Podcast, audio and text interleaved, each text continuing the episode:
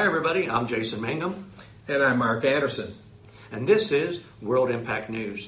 Today, we're going to be talking to you about really about all this impeachment uh, inquiry and things that you've been hearing. We'll be laying out different facts. Some of the stuff you may have heard, but there's going to be lots of the information we provide today that nobody heard, nor is the media going to do any reports on. And so we're going to really kind of expose, really, and, and we're not necessarily calling it this, but we're going to expose this false impeachment doctrine and a lot of what is going on as this impeachment inquiry, these secret meetings, and how things have been done and being done in a in a very odd it's really odd, I would say, Mark. Yeah. It's it's never been this way before. Un- unorthodox and, and That's rather a good way to say rather it. subterranean almost. Yes. Yeah.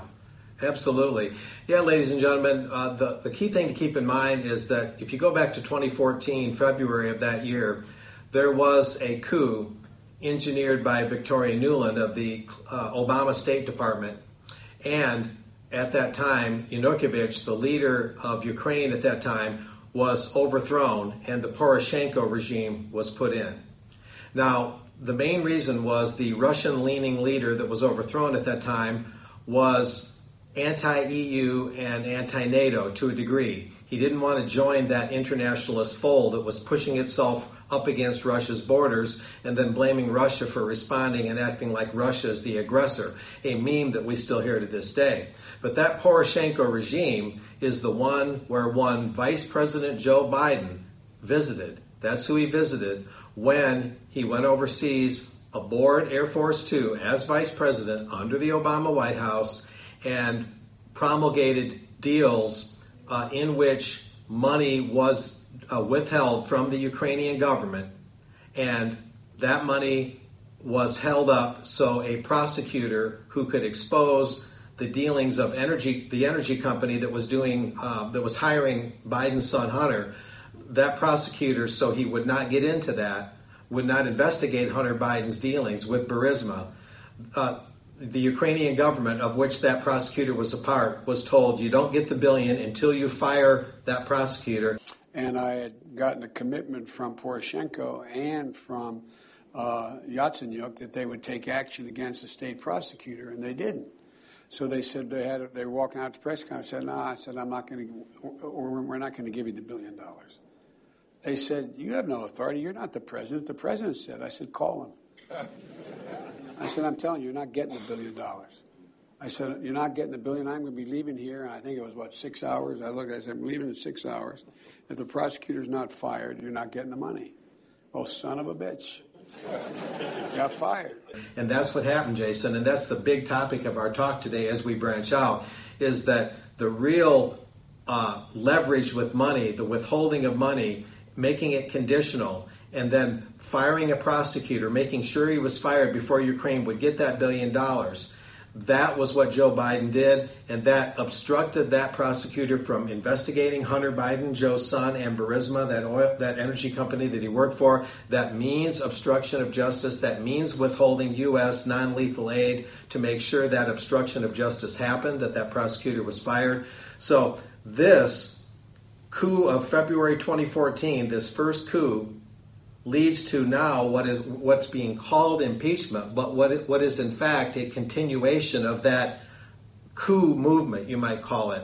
This idea that anybody who's anti-NATO, anti-EU, anti-internationalist, such as President Trump, like the Russian leader, Russian-leaning Ukrainian leader who was ousted in February 2014, anybody with those leanings is is, is summarily dismissed either through uh, actual coup that happened in Ukraine or coup under the guise of impeachment that's happening now, Jason. Exactly. This is what we're seeing is a deep state coup started in Ukraine five years ago, continuing now. That's right. Many of you say, oh, well, this deep state, it doesn't really exist, but it does exist. And it's at the highest level. And so, I mean, you have John Brennan, who actually came out and said, thank God for the deep state. Because there's this ideal that the deep state protects is protecting when that's the exact opposite of what's going on. And so, what's happening, uh, ladies and gentlemen, is you're seeing uh, in these impeachment inquiries, as well as you saw it with the Russian hoax. You saw it with, you know, this collusion, where this obstruction, and now the Ukraine, you're seeing all these charges and things being brought. It's really just a scramble. And that's what's happening is, is that they're scrambling because let's, let's just go back. Let's go back to even just previous uh, like Mark did, 2014. Then you have 2015 coming, where as this coup in the Ukraine happened, you had the Obama administration setting up different organizations over there to help with anti corruption, or what they call, which is all established and set up by the DNC, by the Obama administration. And so they were basically controlling and using the Ukraine almost as a middleman to fund and support a lot of what their globalist agendas and progressive project was about. That's exactly right. And so then what you have is you have the election coming up in 2016 when everybody thought that Hillary Clinton was going to win. They were so sure. So sure of it. And, and, and, so they're just like gangbusters. They're the bull in the china shop doing whatever they felt like doing because exactly. they figure there's no consequences. Exactly. And so what you're seeing is where people then begin uh, thinking that Hillary Clinton was going to win, that there was no doubt in their mind. There, I mean, there was certainly an ego, egotistical nemesis there we can see, and this hubris because they think that but but in any case so that's why you see them taking these unnecessary risks and they're taking certain actions to expose themselves because they thought well Hillary Clinton was going to get elected and there would be no consequences as well as they would be rewarded for their actions. And so that's something that the media mark have you heard that once on the media? That's something the media is not exposing or discussing and you know, so we bring that to you today is you've got to realize yes. that in this continuation of a coup that happened in 2014 in the Ukraine, which is now happening against Trump and really against you, ladies and gentlemen, you U.S. citizens out there, this is against you. This is a coup to void and make your vote null and void. So this is what's happening right now. But it's all based and all started based off of this engine yes. of deceit and lies and agenda that we're seeing from the deep state, from the globalist. And so that's one of the things that we can really, really, um, and really want to communicate to you is what the number one reason is. That you can see, well, why, why were they doing these things? Because they were doing, taking risks and doing things that would they probably would have not done otherwise, but because they were certain Hillary Clinton was going to win, and they thought that they had bought her the, the election. That's why they were leaking information. That's why the, you you got to understand the Hillary Clinton her campaign was working with about four different organizations like Fusion GPS and some of these different organizations, and that's where even the Steele dossier and all these things come into play. So we just kind of want to lay that out there for you so that you can you can see the bigger picture of things that have not been reported as of yeah the media slices and dices and even the alternative right. media is missing a lot of this but especially the mass media cartel they slice and dice this so you never see the whole loaf. Exactly. And so if you look at it and you stand back and look at what happened in february 2014 Yanukovych is overthrown he was pro-eu pro-nato and that's under the obama administration and then along comes uh, you know, in, in due time, the 2016 election. And as you said, right. they're going like gangbusters. They figure they've got that in the bag. Yep. And they're still whining that they haven't won that, that they didn't win that election. But now they're looking at 2020. And the main goal, uh, whatever President Trump's actions may have been, the, the main goal is first to erode voter support for Trump before 2020 comes along, especially uh, undecideds, people that their jobs are doing a little better because Trump has, among other things, helped the economy notably. And so they're, they're doing a little better.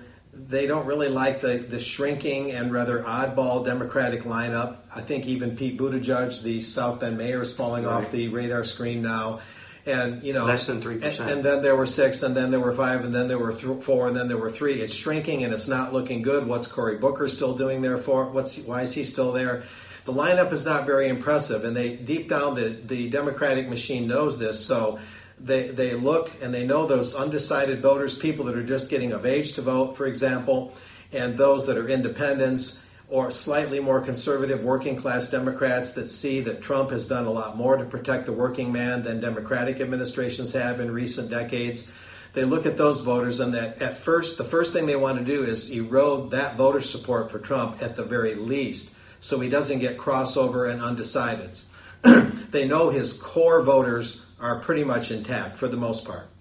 So that's the first thing. But if they can, they would try this impeachment and carry that over and try and get an actual conviction in the Senate, which is unlikely if you if you run the numbers. But they're going to try and do that because what they really want is this next coup to follow the first coup back in 2014. That's what it's all about. If you stand back enough and look at the big map, that's what it really is. And everything that Trump is being accused of is simply being projected on him by the Democratic internationalist deep state machine. What, whatever they're guilty of, they're saying Trump did it, when in That's fact right. they're the ones, as I illustrated already, where Biden used monetary leverage of a billion dollars and bragged about it. Bragged in front of, of all people, the Council of Foreign Relations.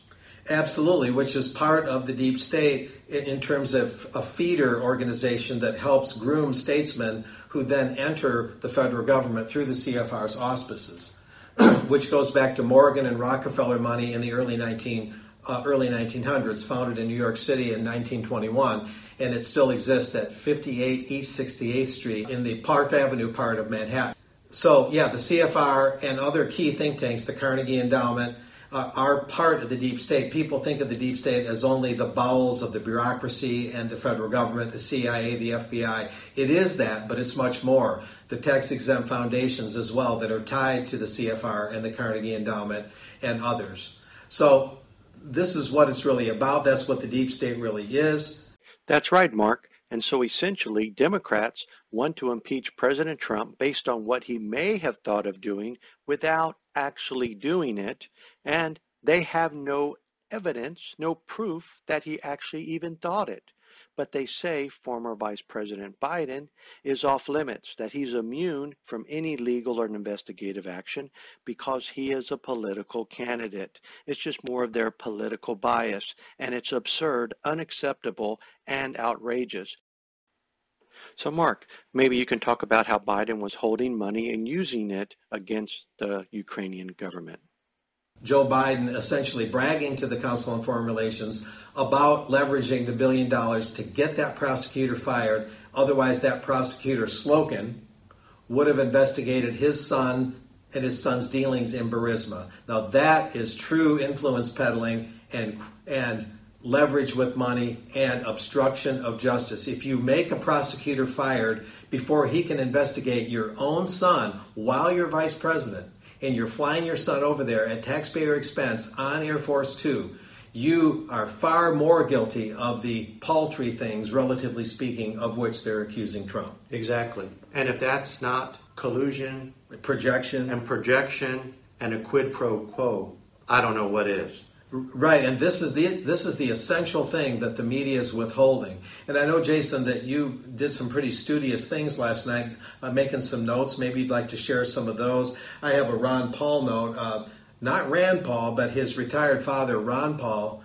Uh, Congressman Ron Paul had something interesting to say, but maybe you have a couple points to, sh- to share first. Yeah, let me and, and let me say this too, because we got to remember this all happened under the Obama administration, which was really not projected. If you want to know, based upon the the progressive project, it wasn't just an eight year, but it was a 16 year, uh, because they expected Hillary to win and get another eight years. So oh, eight years of Obama, Uh, eight, eight years, years of Hillary. of- right. Yeah, so they're looking at a 16 year footprint. Right. So now they're scrambling in this, and like we've laid out. But here are some things, you know, that we can see that's happening within the deep state, and uh, you've got to understand that. Uh, one of the reasons they don't like Trump is because that he speaks a different lingo than, lingo than they do. You know, he's talking about things, and really, he threatens their agenda. I mean, you have people like, uh, for instance, case in point, Lieutenant Colonel Vindman, which you have right there that you're going to share some information on, is Trump was not going by our talking points. Well, whose talking points? Our. our talking points. So That's the deep state. That's the deep state, exactly, Mark. So you can see. So this state within a state, uh, they don't look at any political power that comes in or the new pre- newly president, newly elected president that comes in. They look at themselves as the final authority. And That's so- true. And an interesting point to keep in mind, and this goes back into the history of it, and I'll make it very brief, is the deep state represents, because it involves the CFR and the exempt foundations and not just the bureaucracy, the deep state represents a coup that's already happened, Jason. It's a coup against our government that's already seated. Right. They're already in place. The Right. coup was a long time ago. Correct. Around the time of the founding of the Federal Reserve System in 1913 That's exactly right, Mark. The private central bank. So a coup already happened. So when successive presidents come in, they're basically screened to make sure they fit the deep state mold. Well, lo and behold, Trump got in. Oops, he wasn't supposed to do that. That's right. So somebody in there, and this doesn't mean Trump is perfect. He has his faults, his foibles, his corruptions, warts and all. However, he's not cut from that cloth, and that's the problem. That's why this is happening. Right, because it threatens their agenda. Long term, Yes. already had a coup, already happened agenda. Exactly. And so they see themselves as transcending against any political system. And that's really what the deep state is. It's the state within a state that's running things, that bureaucracy, that level that, uh, that's really, they feel, runs and controls everything. Where in fact it is the duly elected President of the United States who would instill or set the foreign policies and these different policies. And so anybody that comes against their agenda that threatens them, they're going to take action. And that's why we're seeing this continuation of the original coup that's actually threatening their agenda.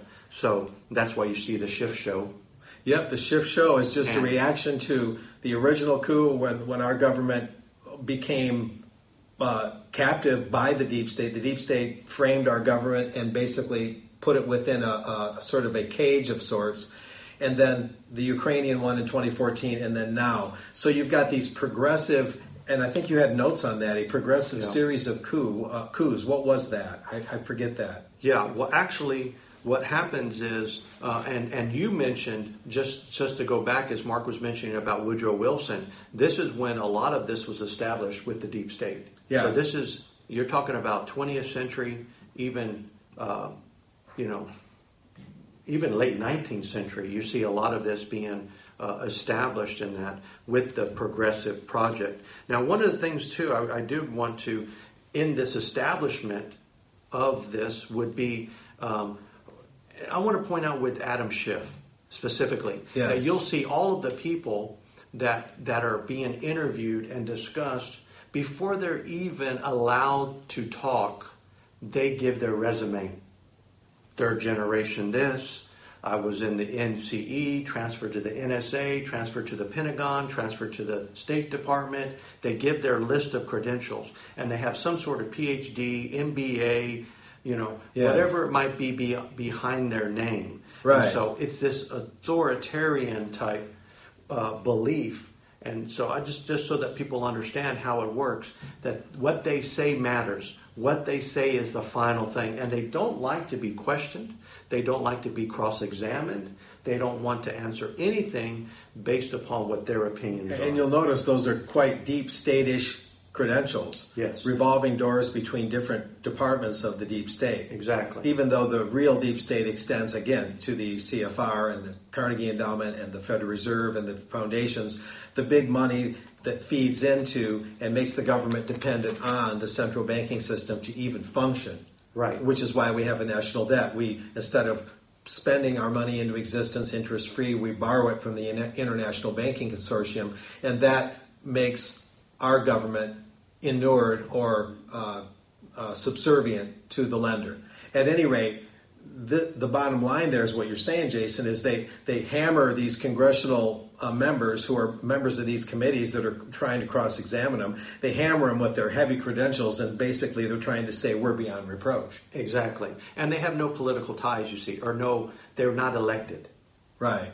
You know, they're they're never in, in the elected. If they are, if there is some political connection, whatever, you know, they moved in and out of the you know out of the uh, State Department into you know, maybe some political realm. But uh, but that's the thing is you could see the ties that they have and their credentials that they that they lay out uh, because it's all based upon the Ivy League school and it's based upon you know what their title is and how much experience they have and what tenure they have. And right, so, and, that, and anybody that comes against that, is like just, Trump, is just some them. is just some hayseed or exactly. some flamboyant playboy who, who who who are they to question these things? Right, and the fact is, Trump doesn't respect any of these people, so that totally outrages them. You know, he, there, he has no respect for them, but they don't have any respect for him either. Even that's where you're seeing. Just to put a side note, there is you see such an attack against the office of the presidency, like we've never seen before. Hey, at least you honor and respect the president. There is no respect when it comes from the deep state or the media or these different influencing parties that are involved. Yeah, Trump coming in and wanting to overhaul NAFTA, which he did question whether countries are ponying up their money to support NATO. If, if right. they think it's so great, why won't they cough up their 2% of GDP to support NATO? Trump came in and started moving the chess pieces differently than the deep state wanted. That's exactly. to summarize it. Yes.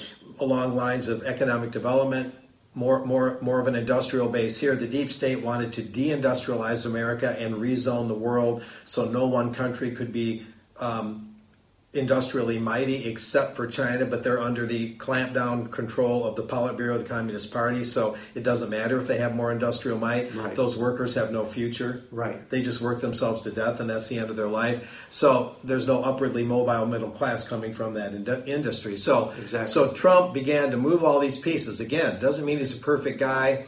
He might have, you know, perhaps been a little bit he could have been maybe a little more careful in his actions in Ukraine, perhaps.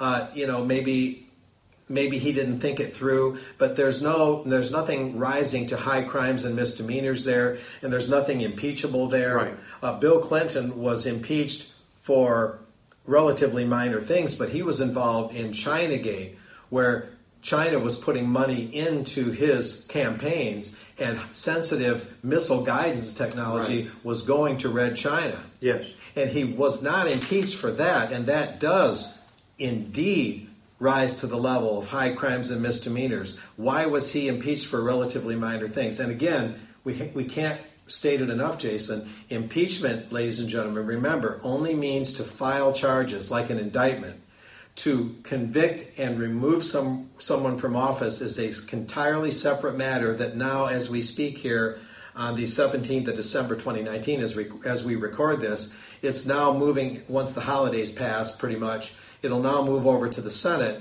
for trial. But my understanding is at least 20 Republicans would have to jump ship on Trump in order to get a conviction.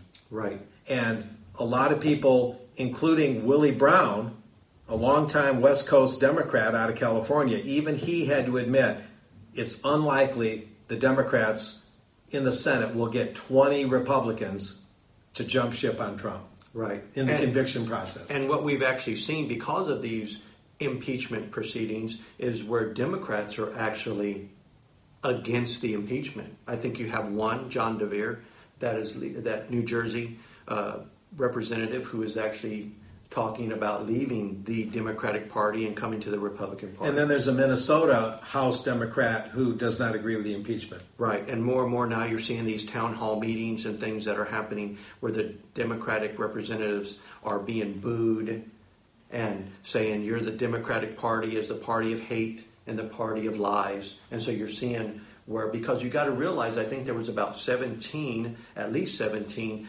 of the Democratic representatives that were elected are in heavy Trump areas. They voted for Trump in those areas. So you have a big problem because you say, well, why are you why are you mentioning those facts? Well, because let's face it, that the constituents who voted and, and elected those representatives, U.S. representatives, and, and U.S. senators that put them in to place. They put them there to get things done for their district and their area. They didn't put them in power to impeach the president of the United States. Yeah, and there's some, including a woman from Michigan, can't remember her name offhand, who's among those Congress members that are in pro-Trump districts that's saying no, they're going to stand their ground and they're, they're going to vote for impeachment. They say, Right. well, if they want to shoot themselves politically in the foot, be my guest, because nothing would help Trump more than gaining more House seats back after that very questionable loss of some 40 seats in the 2018 elections. Right. And I'd sure like to see the details on those election returns. That's a subject for another time. Right. That that's just not believable. I'm sorry. Yeah. But be that as it may, I, I think what we've covered here, Jason, is really important. And I'll just note as we wind up today that Lieutenant Colonel Alexander Vindman, as noted by the former Congressman Ron Paul, who was from right here in Texas, from Victoria Way, when he was in Congress, and he was a two time presidential candidate, Rand Paul's father. The most shocking thing about the House impeachment hearings, he said, is not a smoking gun witness providing irrefutable evidence of quid pro quo, and it's not that President Trump may or may not have asked the Ukrainians to look into business deals between then Vice President Joe Biden's son and a Ukrainian oligarch. The most shocking thing to come out of the hearings thus far is confirmation that no matter who's elected president, the permanent government, the deep state, will not allow a change in our aggressive interventionist foreign policy. And, and Ron Paul was an expert in these matters. He was in Congress for a long time, and he studied very deeply uh, our interventionist foreign policy, where we misuse our military, our brave young men and women, and put them into untenable, unwinnable situations. And they come home physically and emotionally shattered without anything victory wise to claim Right. At least nothing of substance, nothing of lasting substance, to be sure. And take Lieutenant Colonel Alexander Vindman, Ron Paul continued, who earned praise in the mainstream media. He did not come forth with firsthand evidence that Trump had committed any high crimes and misdemeanors. He did not. He brought a complaint against the president because he was worried that Trump was shifting U.S. policy away from providing offensive weapons to the Ukrainian government. He didn't think the president had the right to suspend aid to Ukraine because he supported providing aid to Ukraine. Just like you said, Jason, Vindman's saying, Who's this president? The deep state's in charge. He's Right. Trump's getting in the way That's it. in so many words. And so this is really what it's about, ladies and gentlemen. So you can see how Trump's unethical or, you know, uh, maybe s- whatever minor label you might want to give it, although what Jason and I see is Trump was simply carrying out what he saw as his duty in simply saying to the uh, Ukrainian leader, the current one, that, you know, you might want to check this out. Um, you know, Trump is elected to duly enforce the laws, faithfully Right. execute the laws.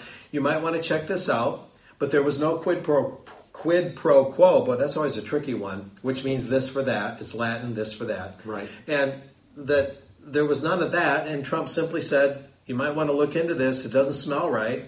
And Trump has a duty to pr- to protect the uh, political environment to investigate things when U.S. taxpayer money is being transferred by the hundreds of billions of dollars from our ta- from our pockets to another country. Exactly. Foreign aid is questionable enough as it is, let alone to say, "Oh, you can't make any conditions." Like heck, you can't make any conditions. Making conditions is part of what you're supposed to do. But nothing rises to high crimes and misdemeanors. That's the bottom line. Trump was just looking out for the taxpayers, as I see it. Yeah. And as a matter of fact, even that call happened before the announcement of Joe Biden as a presidential candidate. That's So- correct. It was just assumed. This was very early on. It was just assumed, and the president of the United States works with foreign countries every day on security and different issues correct. on a daily basis regarding foreign policy. So, but now what you see is, so now the Democrats are saying basically, well, because Joe Biden is a political candidate, that he's immune. That is inaccurate. They basically say you can't investigate him because he is a political candidate when exactly that's exactly what they're doing. Make false allegations against Trump, and he is a political candidate. Trump's a political candidate because he's going to seek reelection. See the projection there? Yeah. And who's meddling with elections? Who's trying to deny the 2016 voters the opportunity to reelect Trump? Exactly. And at the very least, like we said, they'll damage him and try and get those crossover and undecided votes out of the way. Right. But uh, I think that pretty much covers it, Jason. I think that what we spelled out here is the overview and core issues of what this is really about. Right. And this is to unelect who we elected. It's to continue past coups and it's to dress it up as if Trump committed some unforgivable sin when in fact uh, the Democrats are doing the very thing in spades that they're accusing Trump of. Classic projection.